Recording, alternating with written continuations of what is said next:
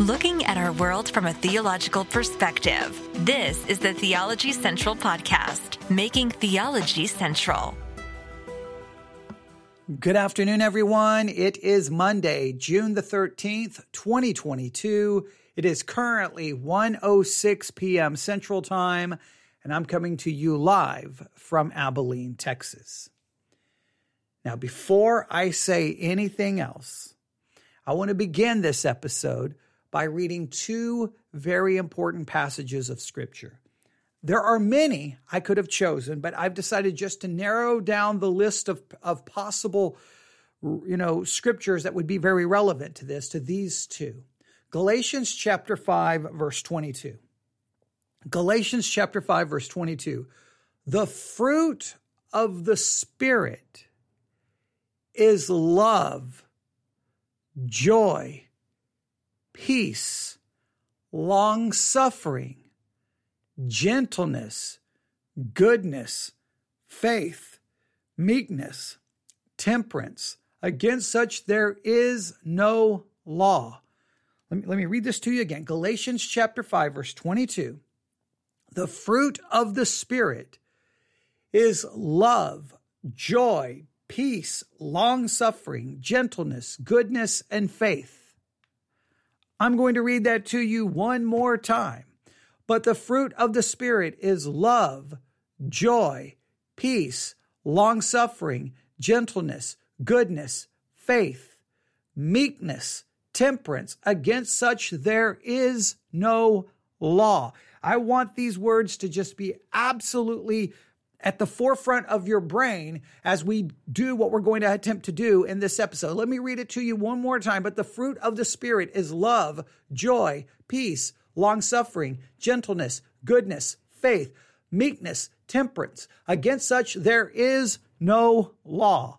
You may want to write all of those down on a piece of paper. If you're listening somewhere where you can have a notebook open, you may want to just write all of those down and just continue to look at that over and over and over as we review some audio that's going to be shocking, disturbing, may make you very emotional, may make you very upset, and may make you very discouraged. I want you just to know that the fruit of the Spirit is love. This is very important love, joy, peace, long suffering, gentleness, goodness, faith, meekness, temperance. Against such there is no law. That is the fruit of the Spirit. And many times in my Christian life, I have, well, I've not demonstrated that fruit at different times, and probably there are situations where you haven't as well. Sometimes I have not shown love, not shown joy or peace or long suffering or gentleness or goodness or faith or meekness or temperance. I've shown things in direct contrast to that at different times because my sinful nature is still there, and so have you. But that's that's what the fruit of the spirit is supposed to demonstrate and produce in our lives. That's what should be shown. That's what we should be striving for. That's that's what we want to see cultivated in our life. Another passage of scripture that you're very familiar with. 1 Corinthians. 1 Corinthians 1 Corinthians chapter 13. 1 Corinthians chapter 13, verse 1. Though I speak with the tongues of men and of angels and have not charity or have not love, I am become as a sounding brass or a tinkling cymbal. And though I have the gift of prophecy and understanding all mysteries and all knowledge, and though I have all faith so that I could remove mountains and have not charity or love, I am nothing. And though I bestow all my goods to feed the poor, and though I give my body to be burned and have not charity or love, it profiteth me nothing. Charity or love suffereth long and is kind. Charity or love it envieth not. Charity, love, vaunteth not itself, is not puffed up, doth not behave itself unseemly, seeking not her own, is not easily provoked, thinketh no evil, rejoiceth, rejoiceth not in iniquity, but rejoiceth in the truth. That's what we're called to do. We are called to demonstrate the love of God. We are called to demonstrate the love of Christ. Love, joy, peace, long suffering is the fruit. We're called to, to love others. We're called even to love our enemies. These are like basic elements of Christianity. But somehow that love, that peace, that joy, that meekness, that gentleness, that this idea of love as, as uh, given to us in 1 Corinthians 13, somewhere, somehow in the world of, of uh, I should say this, and certain elements of Christianity, We've almost thrown those ideas out as if they're antiqu- antiqu- they're something of the past. They're antiquated. They're, they're something of the past. They've become an antique of some yesterday, of some yesteryear of Christianity that's no longer relevant in 2022 because the Christianity in 2022 in the minds of many is something that has to be more hateful and mean and divisive and cruel and unloving and, and just filled with everything opposite than what we're called to be. It's almost like the Christian. Look at our culture today. The culture is divided. There's so much anger. There's so much hate. There's so much discouragement and depression. The culture is, is, is sick beyond anything that we can you know, even hope to understand. But that sickness is very prevalent and relevant and prevalent, and it is relevant to discuss because it's inside the church as well.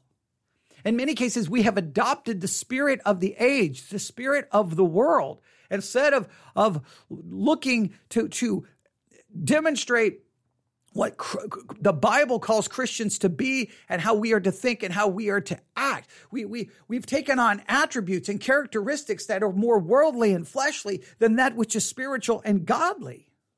Now, it always happens because the church lives and breathes in the world. I mean, look, all the way going back to First Corinthians. I've stated it so many times. First Corinthians is a letter written to a church located in a city in which the city was influencing the church more than the church was influencing the city. That's always the problem. Wherever the church finds itself at whatever age, whatever year, whatever century, wherever it finds itself, the spirit of the world begins to well infiltrate the church and we begin to act like it, talk like it, think like it. And the church has become so politically hijacked, so the, uh, uh, filled with almost a hatred for its enemies, not a love for its enemies, not a turn the other cheek and pray for them, which would despitefully use you and persecute you, but it's, it's vengeance and striking back and mocking and condemning and just an ungodly, arrogant attitude that has crept into so much of Christianity. Now, when I say that, I'm not saying every single church, I'm not saying every single ministry. I'm assuming everyone understands that. I'm saying there is, there is large sections of Christianity that looks like something other than what Christ calls. It's not demonstrating the fruit of the Spirit.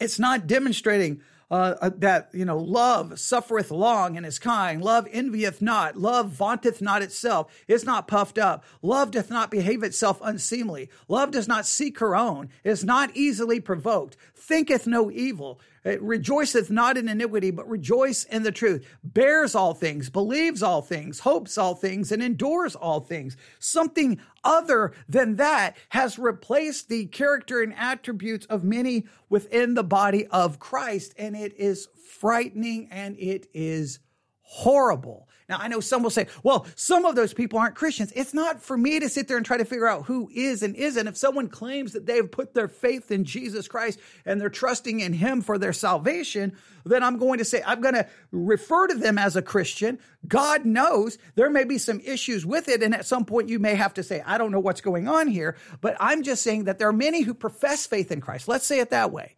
that don't seem to care to demonstrate the character of Christ, and they don't seem to, to follow the character or demonstrate the character of Scripture. Now, we all fall short, but some seem so divergent from it. It's something other. It's like, what is that? I know what they call it Christianity, but it's lacking basic biblical ideals and and and it's just something horrific and horrible. Now I, I know I've, I've, spent a consider, considerable amount of time just repeating and rereading some of those verses because I just want you to have that in your mind. And the reason we're doing this this afternoon is an unfortunate reason. Because it's not like I can sit here and, and, and, in a sense, preach a positive message, but we're going to have to review something that is making it's all over the news. People are talking about it. I've already received countless messages today in regards to it and it's horrible. And it's something other than than what i think is biblical christianity. But the people who obviously involved with it would say not only is it biblical christianity you're the one who's not uh, uh, truly a christian which even makes it mo- more frustrating and more irritating. But here's how it started. It started this morning. I think it started on in discord where someone in the Discord channel posted an article from NBC News that was published on June the 9th, 2022 at 12:45 p.m. So it was a couple of days old, but as what happens a lot of times with a news article, something gets posted and it takes a few days maybe for it start to to gain some momentum and start making its way. On one hand, I would like to just ignore it and just say, you know what? I'm not even going to talk about it. But when more and more people are saying something about it to me, then I feel like, well, I have to address it and I want to address it in a different way. Because what a lot of people are going to do are going to take the news article, read the headline, read some things from the article, and just offer their opinion. But what I want to do is dig in deeper and actually review what everyone is talking about. And we're going to listen to every single bit of it, no matter how long it takes us. This we're not we're not going to be able to get this done in one part, but we're going to do the best we can. Here we go. Here's the headline. Texas pastor. So, right here in the state of Texas, I don't even want to read this headline. Texas pastor says gay people should be shot in the back of the head in shocking sermon.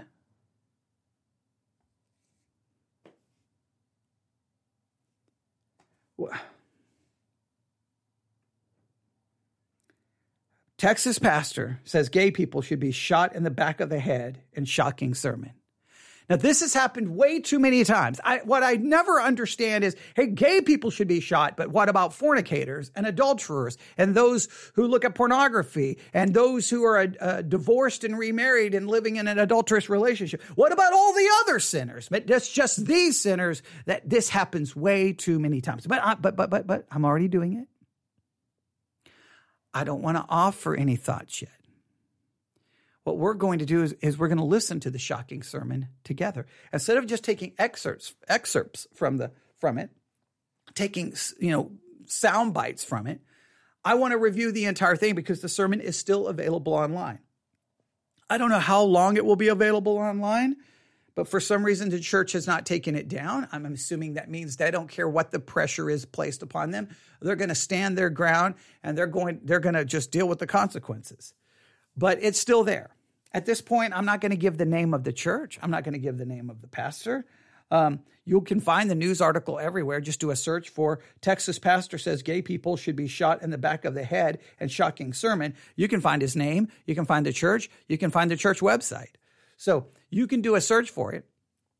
I don't feel like I don't want to give them. I don't. I don't even want to talk about this, but because I don't want to give them any more attention. But it's already everywhere, so I feel like that. What I the only thing I can do. Everyone's going to offer their thoughts and opinions in sermons and in podcasts. Only thing I feel I can do is do something different than most, and that is we're going to review every word of the sermon. Right? That that will be will allow them to be heard in their own words. And of course we will analyze and critique and try to offer a biblical view versus what I uh, clearly is going to become, I feel, a very unbiblical view that does not demonstrate the fruit of the Spirit, that does not demonstrate 1 Corinthians 13, 13, that does not demonstrate Matthew 5, where we're to love our enemies. And what is frustrating is I've already had to do one new, uh, I've already had to do one news commentary today about, you know, a, someone in our government praying for the death of, of our president. And you're like, what is ha-? And of course, trying to use scripture to justify and then laughing about it and getting cheered at a Christian conference. We had to start the day with that. That's already depressing enough. And now this? But sometimes this program becomes, in a sense, hijacked by what is, well, what is most important to look at at a given time. And this seems to be the most it's most necessary to discuss this right now. And I, I, uh, yeah, I, I'm having a hard time. I'm having a hard time. I mean, I, I really am. I am having a hard time. But I, what I have, here's the problem. One of the reasons I kept reading 1 Corinthians 13 and once and why I kept reading these words. Let me go back to them. But the fruit of the Spirit is love, joy, peace, long suffering, gentleness, goodness, faith, meekness, and temperance. One of the reasons I kept reading those words is, is to preach to me. Look, there's been plenty of times in my Christian life where I've stood behind a pulpit or I've stood in front of a behind a microphone and I yelling and screaming and upset about something and I didn't show the fruit of the spirit. The fruit of the spirit was lacking. Oh, there was zeal, there was you may call it righteous indignation, but there was no fruit of the spirit. There was no love, joy, peace and long suffering. Now, you've got to have balance because some people will say, well, fruit of the spirit means you never condemn anything and you never get upset at anything. No, there's got to be balance. But in our righteous indignation, in our righteous anger over something, we've got to re- still demonstrate the fruit of the Spirit. It still needs to be present and evident in our lives. So as I'm going to review this, I have a feeling I'm going to get very upset at times. I'm going to get very mad. But if I stop, if I, in the midst of this, don't show the fruit of the Spirit, then, then I'm no better than this. And I think that's one of the major issues when it comes to this entire subject anyway. But we'll we'll we'll we'll get to all of that. So instead of me continuing to talk, are you ready? We're going to take a trip to Texas. I'm in Texas, so it's a short trip for me. I do not know, let me see here if I can find out when the sermon was preached. Give me a second. I'm opening up the church website. The sermon was preached on June the 5th, 2022. So we're going to go to a Texas church on June the 5th, 2022. It was the Sunday AM service. The name of the sermon, the actual name of the sermon is Why We Won't Shut Up. I'm not going to give you the name of the church or the pastor because I, in some ways I don't want to give them any more fame, any more credibility because now this unknown church just became famous this unknown church now all the kind of people who hold to this kind of thinking are going to be drawn to that church and like we're going to listen and we're going to support you. But and there's very little you can do about that but we have to address it. So what we're going to do is we're going what what had just occurred is they had read i think two chapters in the book of acts.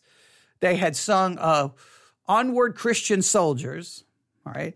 And uh, they had taken an offering and now they're getting ready to pray which is going to lead into the sermon. Now, when listen to the words of the prayer, and you'll see why. One of the, another reason why I kept reading the fruits of the spirit. You'll you'll see why here in just a minute.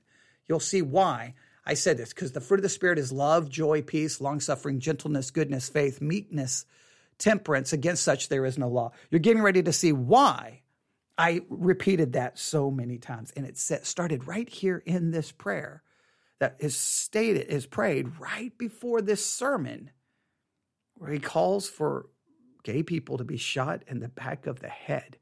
This is hard to even believe, but here we go. Let's pray. Father, we thank you for our service this morning. Pray that you would protect us and uh, just be with us as we go our separate ways after the service. And please fill Brother Dillon Awes with your spirit and enable him to preach his sermon boldly and thunder forth the message you've laid on his heart. In Jesus' name I pray. Amen. All right. So they just prayed that the person speaking is going to be filled with the Spirit so that the Spirit of God would be would be there, would be filling him, empowering him, that, that would be somehow there. Now, this goes to our Bible study exercise we've been doing on the doctrine of the Holy Spirit but but I, I, I you I, I'm going to just put forth this concept. If the Spirit of God is involved in this sermon, what happened? What happened? What happened? Is does this reflect the Spirit of God? Does this reflect the fruit of the Spirit, which is love, joy, peace, long suffering, gentleness, goodness, faith, meekness, temperance? Does this demonstrate that? Does it demonstrate 1 Corinthians 13 and what love is? Does it demonstrate Matthew 5 44? We're to love our enemies, pray for them that would persecute you and use us? Does, does it demonstrate that? Does it demonstrate that we are known by our love? Does it demonstrate that in any way, shape, or form? You can draw your own conclusions, but instead of listening to the news and what everyone says, you're going to be able to say, I listened to a review of the entire sermon, and then you can offer your thoughts and opinions. Here we go.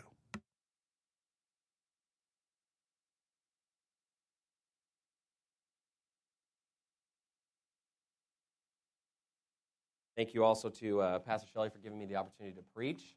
And we're here in Acts chapter number four. And, you know, one thing I noticed while just reading this chapter is verse 29, where it says, And now, Lord, behold their threatenings, and grant unto thy servants that with all boldness they may speak thy word. And that's my prayer this morning. You know, if you walked into church this morning, you might have seen some threatenings. You might have realized that there's some people that, that don't like us. And the title of my sermon this morning is Why We Won't Shut Up.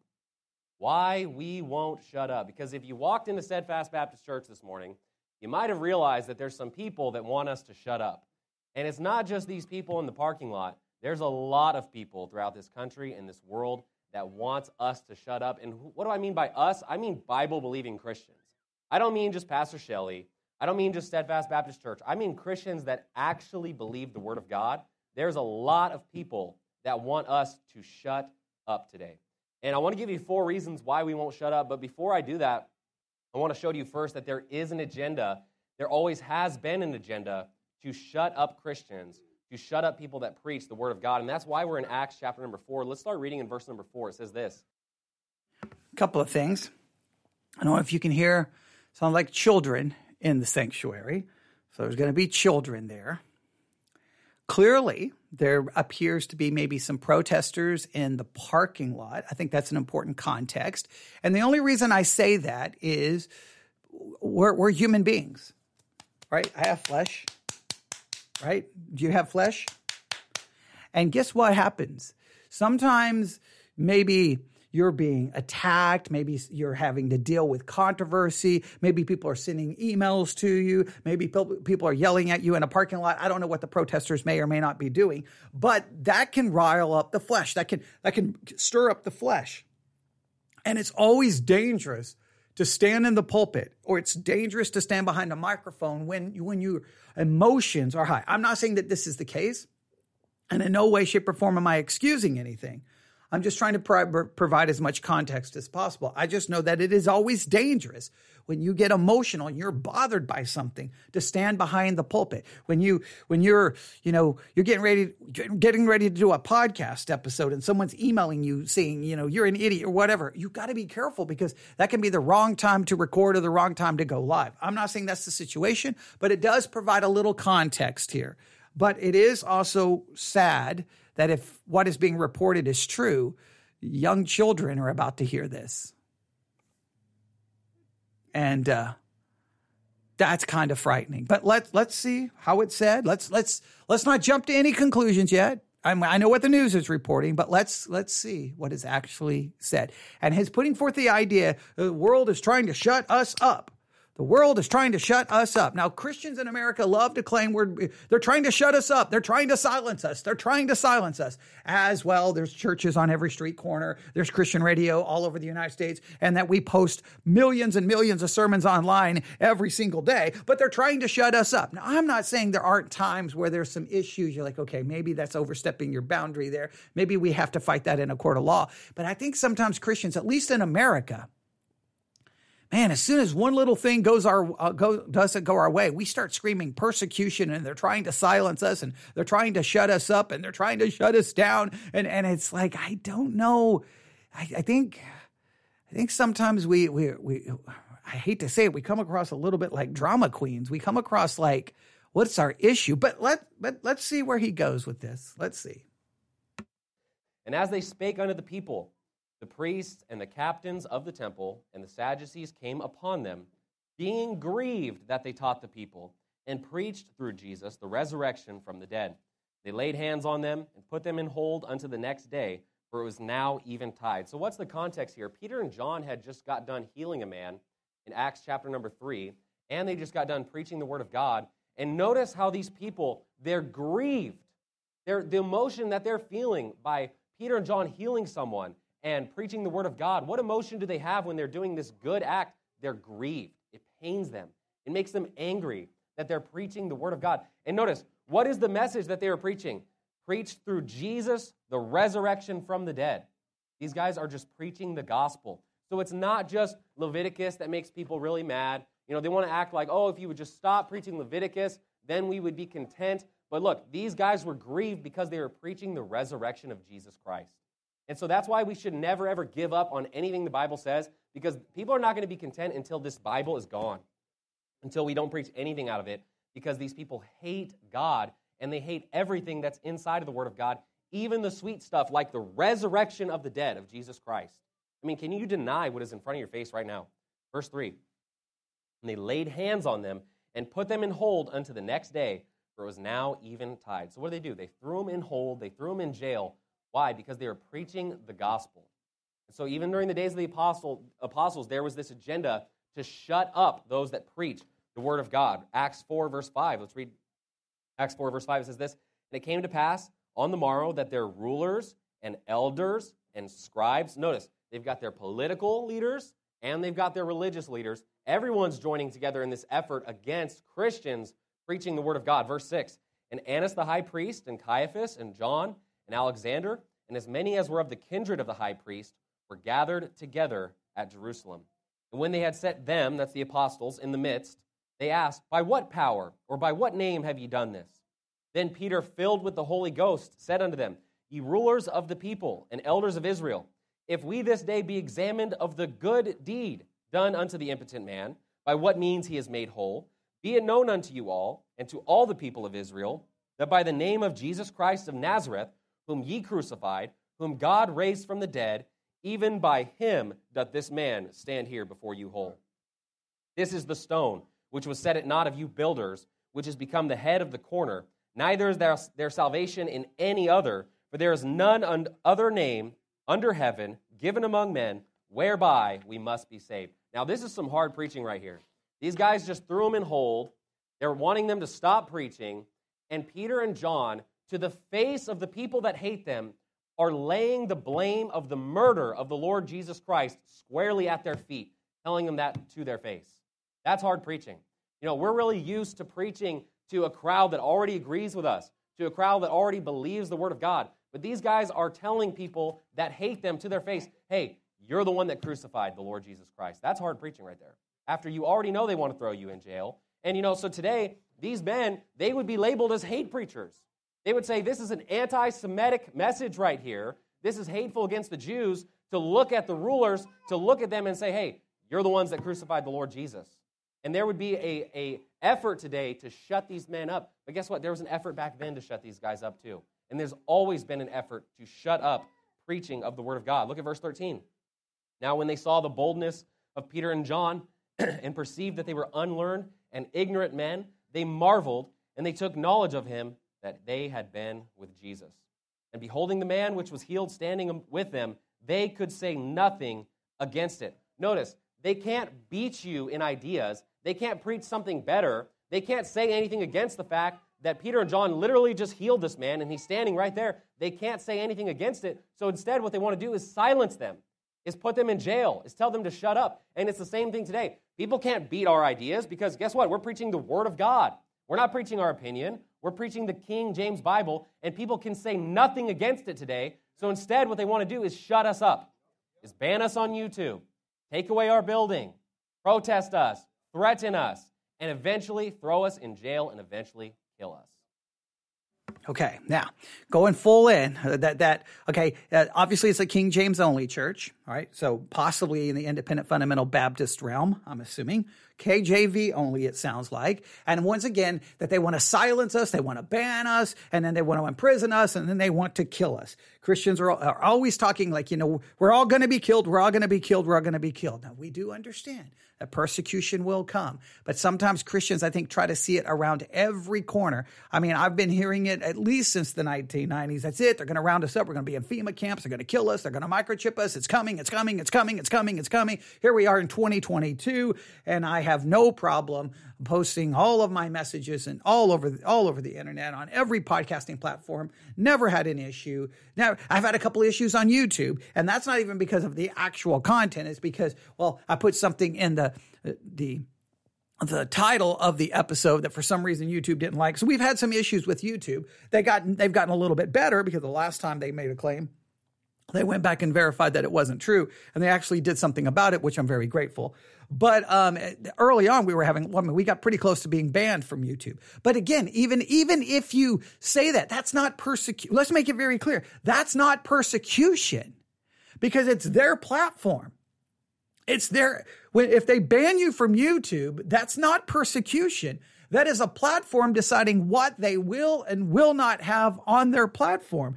Just like there's countless other platforms that may say, nope, you can't be on this, you can't be on that. There are Christian platforms who would say, you have to, your, your sermon has to meet the, this statement of faith. And if you do this, you can't be on our, and we can remove any content any way we want, any, anytime we want. Different platforms can have different rules and can decide which content they want. That does not necessarily make it persecution. I mean, they may be inconsistent in the application of their rules. They may not communicate very good with your rules. You could talk a lot about what they do wrong, but you still have to allow them to do that. And we also have to realize Christianity has a long history of the one trying to silence people and censor people and close things down. It's been Christians who've boycotted and, and wanted a concerts not to happen or, or albums not to be sold or video or movies removed from a platform or, or boycott and try to, uh, you know, hurt Disney or whatever the case may be. Christians have played some of the same games of, in fact, I've,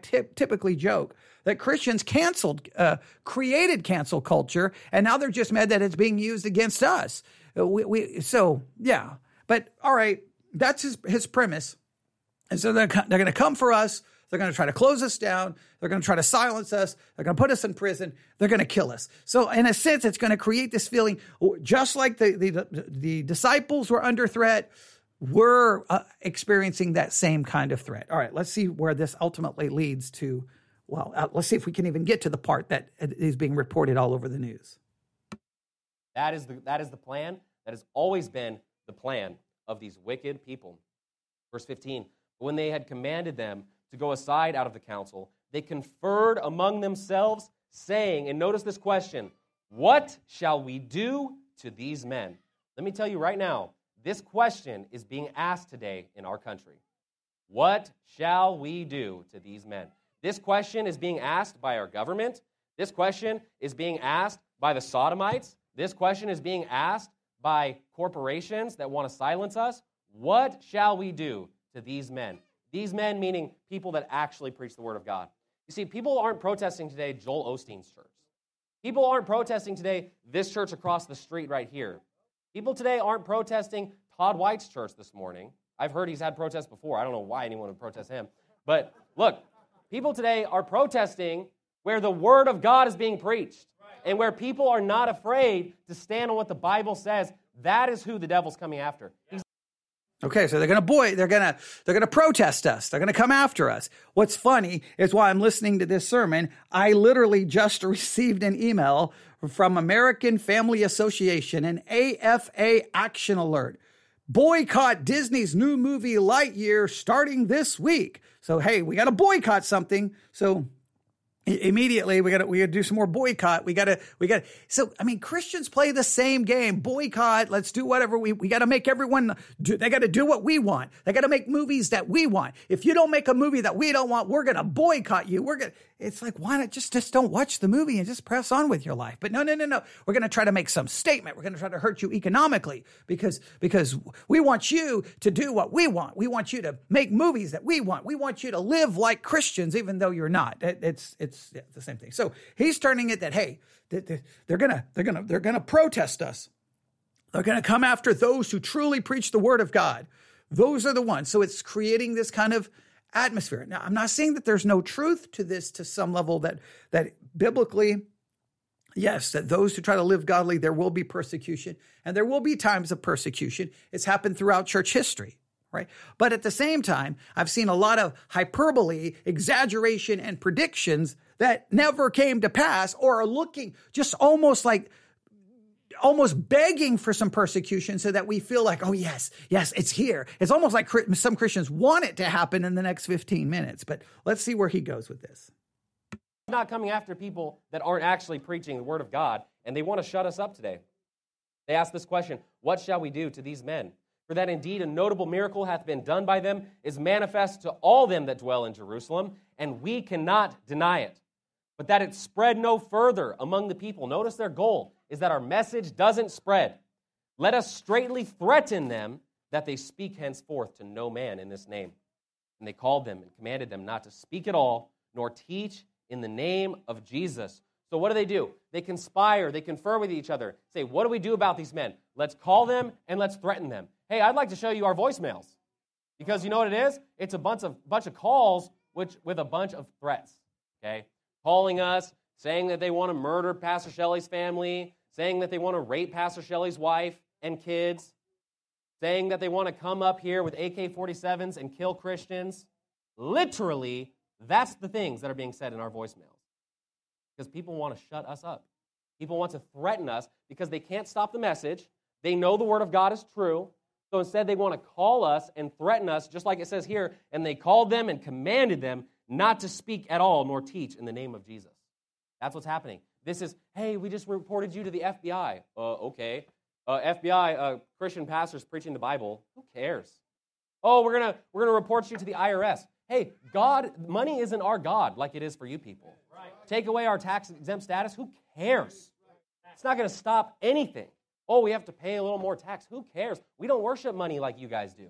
We worship the Lord, and we'll pay any price to continue to preach the Word of God. It's not going to scare us by your voicemails. You're not going to scare us by reporting us to the IRS. You're not going to scare us by reporting us to the FBI. You're not going to scare us by doing anything. We're preaching the Word of God. Amen. Keep your place there and go to Psalm chapter number 2. Keep your place in Acts throughout the sermon. Psalm chapter number 2. And I'm just laying this foundation, showing you that there's an effort to shut us up. Psalm chapter number 2, verse 1 says this Why do the heathen rage and the people imagine a vain thing. The kings of the earth set themselves, and the rulers take counsel together against the Lord and against his anointed, saying, Let us break their bands asunder and cast away their cords from us. You know, you have to be a fool or you have to be someone that does not believe the Bible to say that there's not conspiracies going on in this world right now. The Bible says that the kings of the earth the rulers of the earth, they set themselves, they come together, and they conspire against God. And let me tell you, YouTube and Facebook and Google and our government is conspiring against the Lord today. And the people that are in high positions of power, the spiritual wickedness of our country in high places, they are conspiring against God's people today. I want you to know something, and I'm going to verify this. I'm going to verify this. So before I say it, all right, so he's up there. You know, they're all coming after us. They're all conspiring against us. Don't say there aren't conspiracies because they're conspiring to get us. They're going to persecute us. Um, if you go to their church website, I'm going to verify this. Oh, look, they're on YouTube. okay.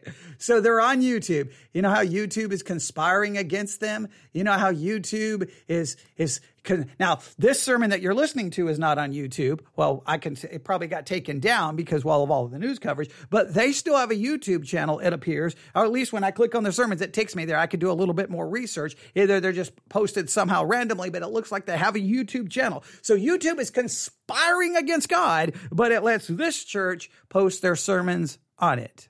I, I, I wonder if they have a Facebook page. I wonder. I wonder if they do. I wonder. I wonder. See, it's one thing. They're conspiring against us. They hate God. But we're going to use those platforms because, wait, I thought the platforms were, were conspiring against God. They would get rid of you, right? So, which is it? Are they conspiring or are they actually helping you spread your message and your theological perspective? Because you're clearly using YouTube. I don't know if they're using any of the other podcasting platforms, but they're clearly using YouTube. So, which is it? the, the organization that's conspiring against God is allowing you to preach the gospel on their platform. You see, it becomes a little disingenuous, right? A little, they're after us, but they allow us to preach the gospel on their platform. That doesn't sound like a, it sounds like maybe YouTube needs to do a little bit better in their evil conspiracy. They probably should have a meeting immediately and go, hey guys, what are we doing? We're letting people preach the gospel on this platform, and we are evilly conspiring to stop to stop it. Well, can can can can we can we sure up our, our, our plans here and start deleting everything that has Christianity on it or in it? I just again, that's why we review this so we can we can look at all the context and look at everything that takes place. But let's continue. Let's see where this goes. And it's always been the case. It's no different. It's not like this just started with our church. I'm proving to you that this has always been the case. Let's go to John chapter number 5. Think about the Garden of Eden. You know, the devil right away is attacking God's word. The devil right away is trying to cast doubt on, on God's word. That's always been his agenda, is to stop the message, to stop God's word. John 5, look at verse 18. Therefore, the Jews sought the more to kill him. Sounds like a conspiracy to me because he not only had broken the Sabbath, but said also that God was his father, making himself equal with God. Look, they wanted to kill Jesus because of what he said. Matthew 23, flip over to Matthew 23, verse 29. I'm going to go through a few verses here. Matthew 23, 29. This is what Jesus said Woe unto you, scribes and Pharisees, hypocrites, because ye build the tombs of the prophets and garnish the sepulchres of the righteous, and say, if we had been in the days of our fathers, we would not have been partakers with them in the blood of the prophets. He's saying, Look, you're making the grave sites of these men of God look really nice. You're taking care of them. But notice what he says in verse 31 Wherefore ye be witnesses unto yourselves that ye are the children of them which killed the prophets. Fill ye up then the measure of your fathers, ye serpents, ye generation of vipers. How can ye escape the damnation of hell? He's saying, Look, you know, your fathers conspired and killed all these prophets. But you guys are no different. You're the same exact way. You're the children of, of them that killed the prophets. And guess what they end up doing? Conspiring to kill Jesus Christ, right? Because they want to stop the message, because they want to shut up people that preach the word of God. It's always been the case. John chapter 8, I'll read for you. You could stay there. John chapter 8, verse 40 says, But now ye seek to kill me, a man that hath told you the truth, which I have heard of God. This did not Abraham. So, all the way back in the Bible, in the days of the prophets, you see the Jews attacking and trying to kill the prophets of God. In the time of Jesus Christ, you see the Jews attacking and trying to kill Jesus Christ, and they ended up doing that. You know, you see the Sodomites trying to attack Lot for what he said, trying to shut up Lot. You see in the New Testament the Jews coming after the apostles and trying to shut them up. And today it's the same exact thing where wicked people are trying to shut up those that preach the word of God and especially in the month of June, there's people trying to shut us up when we talk about the issue of the sodomites. Because we're a pretty easy target because there's not very many people doing it right now. Now, thank God there still are other churches in this nation that do preach against the sodomites, but hey, it's not that many. And today, people want to shut us up for what we preach about the sodomites. But I'm telling you, we're not going to shut up. And this sermon is to explain to you why we will not shut up. We have four reasons this morning of why we will not shut up. Number one, go to Acts chapter number four. Number one is because we fear God. We fear God. A lot of people today fear man, but let me tell you, when you fear God, that'll change your actions. Because instead of viewing things through the lens of what other people will think or the consequences that you might have when it comes to man, you view things about what God would think and the consequences that you might have from God. Acts chapter number 4, look at verse 17. It says, But that it spread no further among the people, let us straightly threaten them that they speak henceforth to no man in this name. And they called them and commanded them not to speak at all, nor teach in the name of Jesus. But Peter and John answered and said unto them, Whether it be right in the sight of God to hearken unto you more than unto God, judge ye. For we cannot but speak the things which we have seen and heard.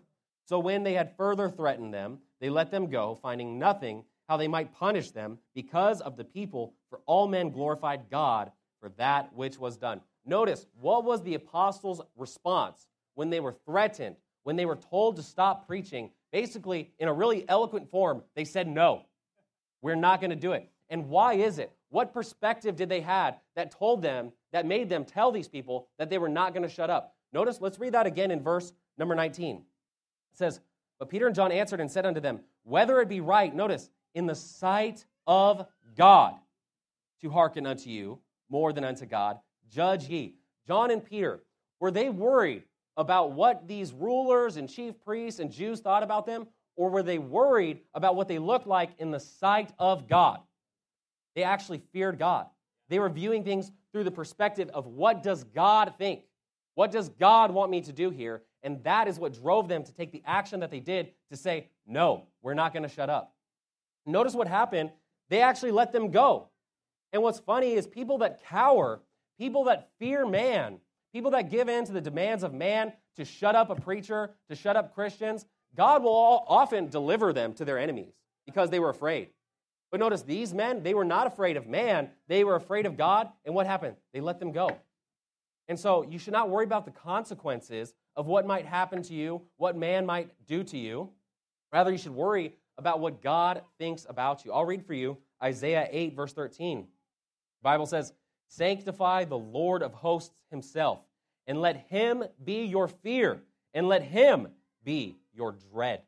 I mean, the word dread is such an extreme fear. Now, there's nothing he's saying here that obviously we would disagree with. We should fear God more than we fear men. Absolutely true. Everything here is perfectly okay. We would not have any issue with this.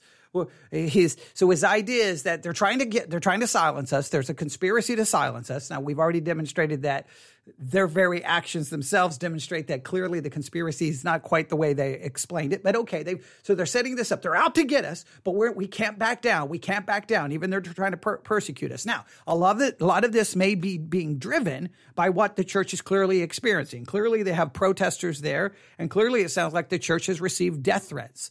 Now, whenever that happens, I've already said your flesh can get involved when you start responding. But so far, he's remained far calmer than I thought he was. He's 30, we're 32 minutes, not into the whole sermon, but 32 minutes into the service because they're singing and everything else connected to this audio file. So I don't know exactly how, how far we are into the sermon, but I will say this. I really thought when I saw the news headline, it was going to be just yelling and screaming and ranting. Maybe he's going to go there but so far, he hasn't. So far, he's made a very he's making a, a, biblical point that hey, when they tell us to shut up, we can't shut up because we have to fear God more than fear men. That is a very biblical concept that all Christians should say amen to. I'm just I'm just trying to figure out where this is going to transition into the part that's being reported by the news. We're going to see when whenever we get there how how he gets there and what he's actually saying. We're, we're, go, we're going to find out. We're, I'm going to try to take this as long as we can. We'll probably go a little bit over an hour and then we'll have to do a part two. But let's see if we can at least get to the shocking part that the news is reporting on today. Here we go. The Bible says that we should have the Lord to be our fear, the Lord to be our dread. But you know what? Many, many Christian preachers today fear and dread is having protesters outside of their building. They don't fear and dread the Lord. And you think about it, I mean, hello, God was the one that burnt an entire city with fire that was full of sodomites. And you're going to be more afraid of the sodomites than of God? And he's done it more than one time, too, because you have Sodom and Gomorrah, you have Pompeii. By the way, when I lived in the Northwest, you know what's interesting? Right outside of Seattle, you know what there is there? A giant volcano. You know what's weird? What's right outside of Portland, Oregon? A giant volcano. It's called Mount Hood. And I'm looking at that, I'm like, huh, I think I know how this city's end is going to be someday. I think I know why God put these volcanoes here. So it's Christian men. It's always Christian men. Hey, you, you see the volcano? Well, I know how the city's going to end. yeah, they're all going to burn up. Let's laugh about it. Let's all laugh that human beings will die. what, what is it with Christian men? It, it, what is the deal with that? There's nothing funny about that, even if you believe that those volcanoes are there. And because those cities, quote unquote, maybe are predominantly filled with homosexuality. And because of that homosexuality, they're going to be destroyed.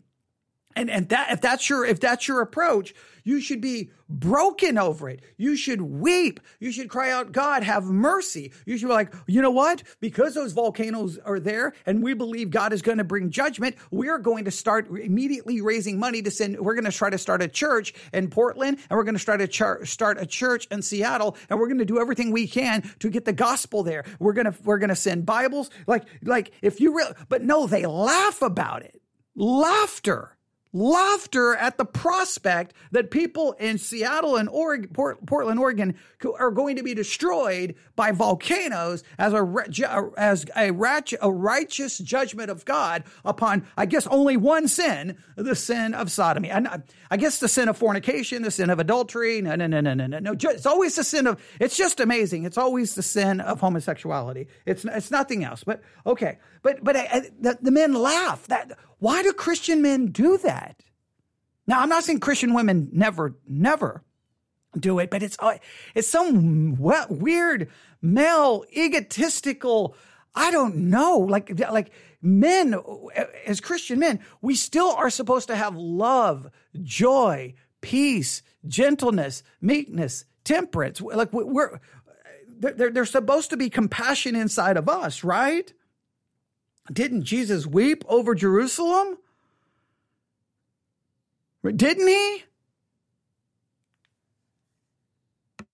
what sense does it make the guy that can just destroy an entire city with fire in one instant to not be afraid of him, but to rather be afraid of these dogs? Makes no sense whatsoever. It makes no sense when there's stories in the Bible where God has just snapped his fingers and caused someone to get leprosy. There's been times in the Bible where God has opened up the earth and let people fall straight into hell. There's been times where people, where God has just spoken the word and someone's just given up the ghost and was just eaten up with worms. There's been times in the Bible where God has judged people very severely. And what sense does it make to not fear the Lord, but rather to fear the protesters? Rather to fear the people that live in Sodom and Gomorrah? Rather fear the rulers and the people that want to tell us to shut up. It makes no sense. But today, there's a lot of people that instead of fearing God, they fear losing their job. They fear not getting reelected. You know, a mayor of a city wants to proclaim Pride Month in a city because he'd rather have his comfortable job being the mayor than actually caring about what God says. What a shame that is. What a reproach to even call yourself a Baptist to attend a fundamental Baptist church to be the mayor of a city and proclaim Pride Month. You are wicked. You're a joke, and God is ashamed of you. You want to be proud of sodomy? You want to be proud of sodomites? God is ashamed of you when you don't stand with the word of God. It's disgusting. You know, God in the Bible sent wild animals that literally just came and ate people. God has sent tornadoes to just destroy people. God has sent uh, forest fires to judge and destroy people. Read your Bible. That's who you should be afraid of, is the Lord, not what man can do to you. And so the apostles here, they had the right attitude because they said, hey, you know, you need to figure this out. Whether it's right in the sight of God to, ju- to hearken to what you're saying to do rather than unto God, judge ye. Figure that one out. Because we actually fear God. We're actually going to preach what God said. And notice, what were they taking a stand on? Preaching the gospel. And I do have to point something out. Maybe he will mention this, but this gets often looked in these kinds of sermons. I don't know why, but it, it can't be. It, it, can't be that we constantly just forget this. All right. Um, Ezekiel chapter 16, verse 49. Ezekiel chapter 16, verse 49. Behold, this was the iniquity of thy sister Sodom pride, fullness of bread, abundance of idleness was in her and her daughters. Neither did she strengthen the hand of the poor and needy. I want you to hear that again. Ezekiel 16, 49. Behold, this was the iniquity of thy sister Sodom. Pride, fullness of bread, and abundance of idleness was in her and in her daughters. Neither did she strengthen the hand of the poor and needy. Now, I'm not saying that's the only sin, but it's just funny that we always focus on one sin. We focus on one wickedness. That's what we focus on and we ignore everything else. But okay, all right. So let's let's see. So we They're, they're coming after us, but we are not going to shut up because we are to fear God than fear man. All right, let, us see where he goes. The gospel. See, the thing is, you have to take a stand on every single thing in the Bible because even if all we're doing is preaching the gospel, there'll still be people that hate us. And there will still be people that want to shut our mouths, and there will still be people that want to kill us. Don't buy into this stupid idea that, oh, it's only Stedfast because they preach such hateful sermons and they just preach the Old Testament. No, they're preaching the gospel. It's foolish to say that it's only because of what we preach. No, we preach all of the Word of God. We're not ashamed of any of it. Ecclesiastes 12 13, I'll read for you. You can say there. You can turn to 2 Timothy uh, chapter 4. Ecclesiastes 12 13 says this Let us hear the conclusion of the whole matter. Fear God and keep his commandments, for this is the whole duty of man. That is our duty as Christians. That is our duty as mankind, is to fear God and to keep his commandments. And when you fear man instead, when you obey man instead, what you're saying is that you're more afraid of man than God. What you're saying is that man has more authority than the Lord. What you're saying is you're more concerned about what man thinks about you than what God thinks about you. That's what you're doing when you fear man instead of fearing God. The Bible says that, you know, keeping God's commandments is our whole duty. You're there in 2 Timothy chapter number 4. Let's read one of those commandments.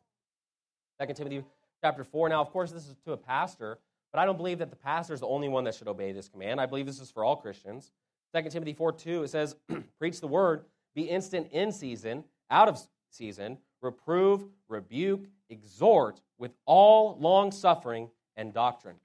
For, meaning because, the time will come when they will not endure sound doctrine, but after their own lusts shall they heap to themselves teachers having itching ears, and they shall turn away their ears from the truth and shall be turned unto fables. The Bible is a command from God to the preacher to preach the whole word of God, to reprove, to rebuke, to exhort. And the reason why is because there's coming a day, and I believe we're in that time. We always we always leave out with all long suffering. What does that mean? Okay, but all right, that's okay. I, I've done the same thing. I've made the same mistake. Forget the long suffering part, but okay. Time where people will not want to hear the truth. Meaning, when you preach the word of God, when you're actually preaching the truth, People won't like it. People will say that you're not preaching the truth. People will not want to listen to you. And that is where we're at right now, where Pastor Shelley is seen as the crazy one for preaching the Word of God. But guess what? What he's doing is he's fearing God. He's keeping God's commandment to preach the Word, whether people like it or not. And that should be our attitude. And even if you never get up to preach a sermon, even if you never get up to preach the Word of God, you should at least back up the person that's doing that and support the person that's doing that because they actually are fearing God and not man. Jude, turn to Jude. Look at Jude right before Revelation. No, we just read how one of the commandments of God was to preach the word. Let, let me ask you though, when was the last time you've heard other preachers preach on Leviticus chapter number 20? When was the last time you've heard other preachers preach on Romans chapter 1? I mean, I've been in so many church services where Romans chapter 1 was read, and they preached the first half of that of that chapter about the power of the gospel and all the good part. But as soon as they get to the part where it starts getting a little rough, they're like, oh, out of time tonight. Sorry. Just so that he knows, we've been in the book of Romans since 2019, and we covered every single verse in Romans 1, and Romans 2, and Romans 3, and Romans 4, and Romans 5, and Romans 6, and Romans 7, and Romans 8, and we concluded Romans 9 yesterday. All right. So there's there's there's churches that do. I understand you can get frustrated feeling like there's not a churches out there that do that, but just know that there's at least there's plenty that do. And it's like it's weird how you're always out of time when it's time to preach against the Sodomites. Why are preachers out of time? No, they're afraid of man, is what they are. They're afraid of man. What does the Bible say? Jude, look at verse 7. Even as Sodom and Gomorrah. Remember that story in the Old Testament? the city full of sodomites that God burned and destroyed, and the cities about them in like manner, giving themselves over to fornication. Please note, once again, he's only going to focus on one sin of Sodom when the Bible says the sin of Sodom was these things. He, he forgets this. And just remember that in the Jude passage, that it that if you if depending on how you view Jude, and we've been studying Jude, so I, I can make some comments here. The verse before this, speaking of angels who left their first estate. so we there's some who believe that's referencing Genesis 6. There's others who don't believe that was an, an, an, angelic sin. But if it is referring Genesis 6, and if it is referencing angelic sin of the sons of God being angels having physical relations with the daughters of men, if that is true, then you have this sin of an angelic beings trying to engage in physical relations or engaging in physical relations with the daughters of men. Now, in Jude, it makes a reference back to, at, at very next verse in Jude, makes a reference to Sodom and Gomorrah. And remember what happened, happened there. You had, you had men right? The sons of men attempting to have physical relations with the sons of God. You had men seeking to have physical relations with angelic beings. So the angels are mentioned in the previous verse in Jude. Then the next verse mentions Sodom and Gomorrah. And remember that at that, the story there was them wanting to engage in relations with angelic beings. Now, they may not have known they were angels, which does demonstrate, obviously,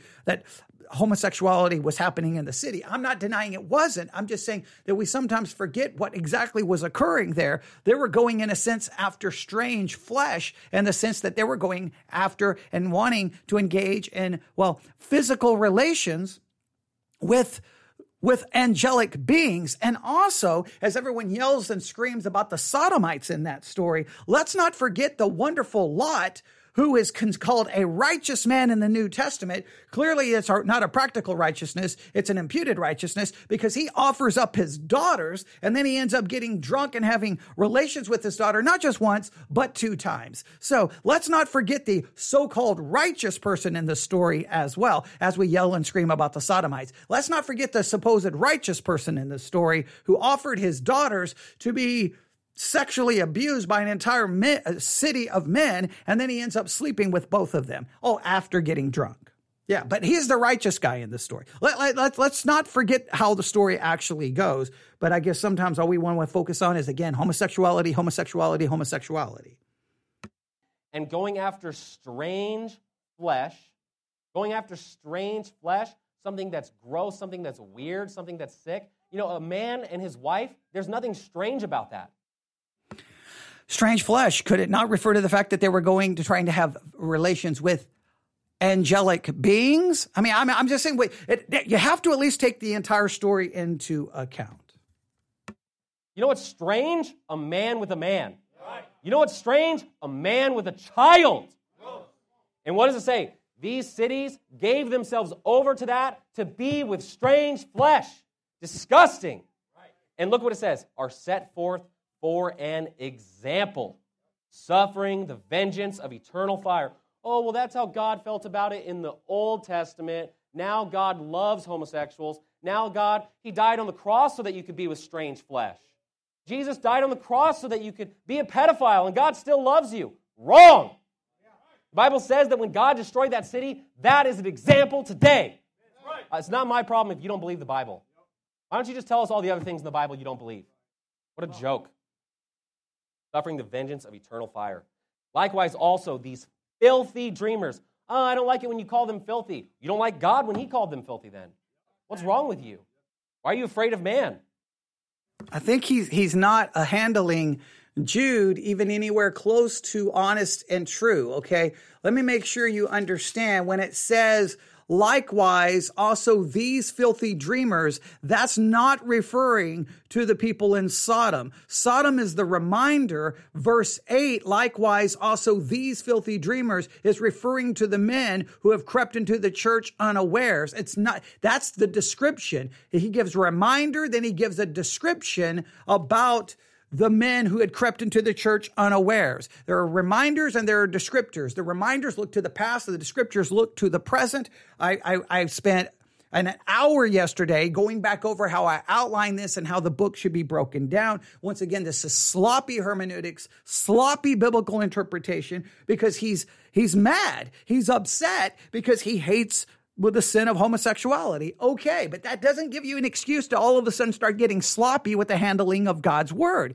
Okay, and I, I would hope that you hate others. I hope you hate your sin as much as you hate their sin. I hope you I hate I hope you hate your lust and, and your sin as much as you hate theirs. It's always easy to hate everyone else's sin, not as easy to hate the ones that, the, the sin that we don't have any temptation for, no struggle for. Isn't it easy how, easy how easy it is to hate it? Isn't it? Hey, I don't have any problems with that, no struggle with that, no big deal.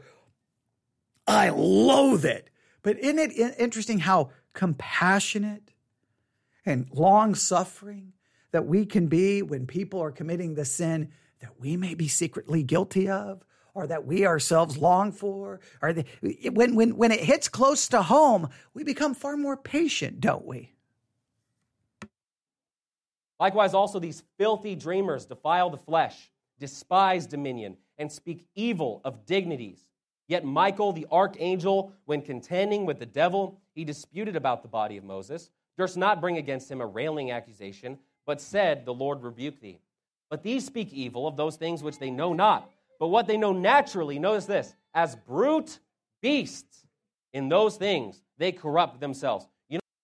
Please know he went past that really quick. When Michael, because Michael's contending with Satan, right? Now, the whole point of Jude is to try to encourage the people to contend for the faith. So he reminds them of the story of Michael contending with Satan, saying what Michael would not do. He did not give a railing accusation, a railing, a slanderous accusation. He conducted himself in an appropriate way in how he handled Satan. So when we're going to contend with those who've crept into the church, turning the grace of God into lasciviousness, there is a correct way to conduct ourselves and an incorrect. It's interesting interesting. I, I just love the fact that he's going to Jude and he's not making any distinction in how the book is structured. There are reminders, which is to is to show the, the, judgment of God, which should motivate the people to contend with the people who've crept into the church because they're going to be judged. And then it gives descriptions of them so that they can be identified but he's just obliterating any distinction in the Word of God, not rightly dividing,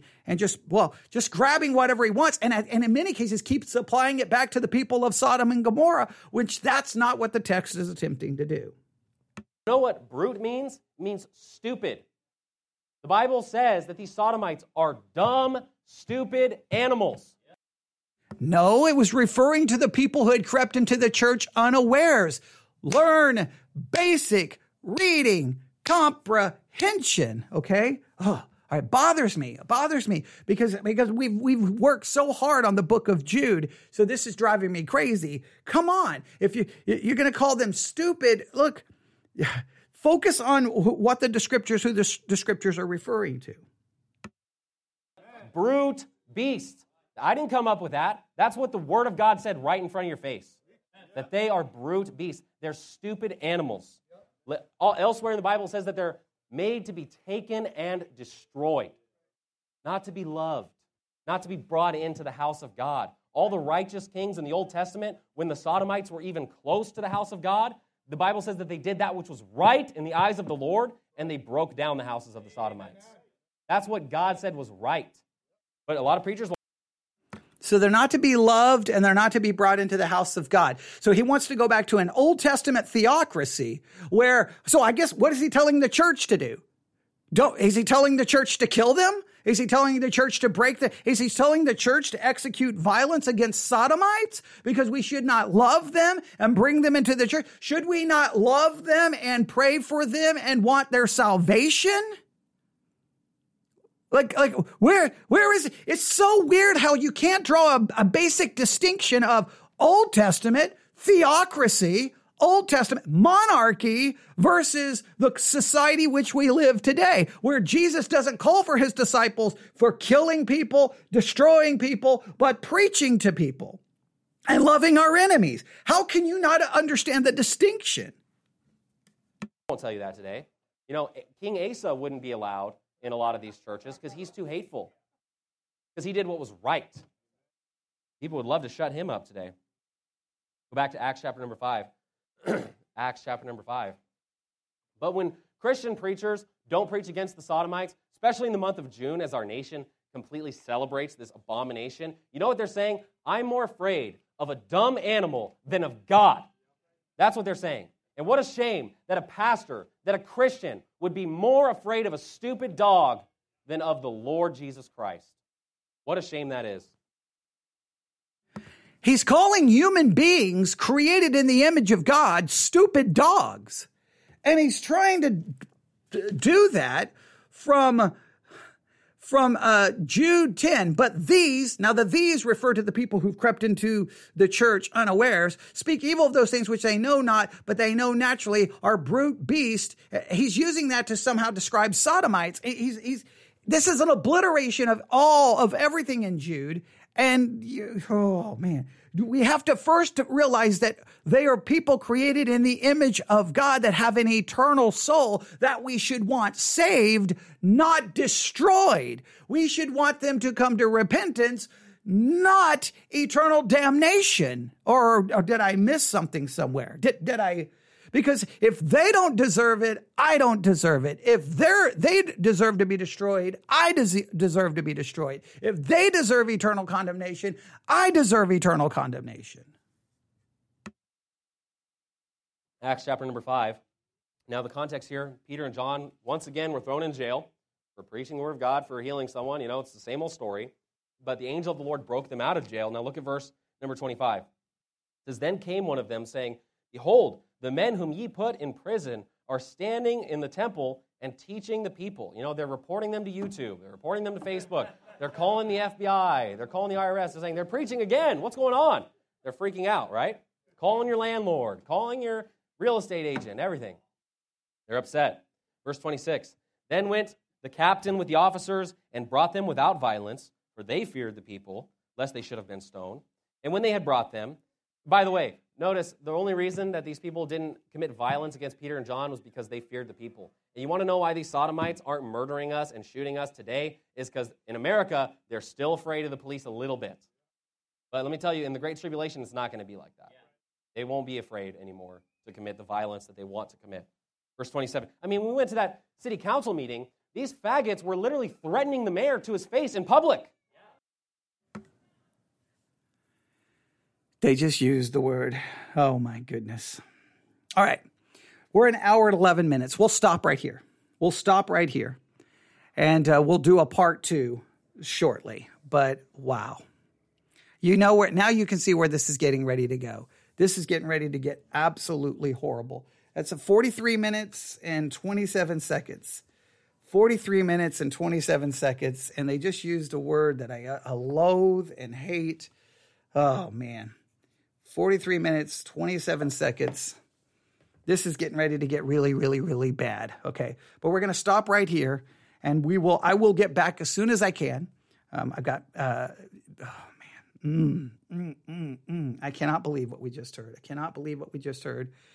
I can't believe he would use that term. There is no godly reason in using that term. There's just no godly reason. There's just why? Why use such a derogatory, negative term that has been used to abuse and harass people. And you say, well, they use it to describe themselves. It doesn't matter. Be, be, be above them. If you say they use the word to describe themselves, well, remember, you just referred to them as dumb dogs. Well, then why use the ter- terminology of a dumb dog? And how about use the terminology of someone who's supposed to show love, joy, peace, long suffering, goodness, meekness, temperance? How about demonstrate let no corrupt communication proceed out of your mouth, but that which is edifying in the building up of others. How about follow scripture here?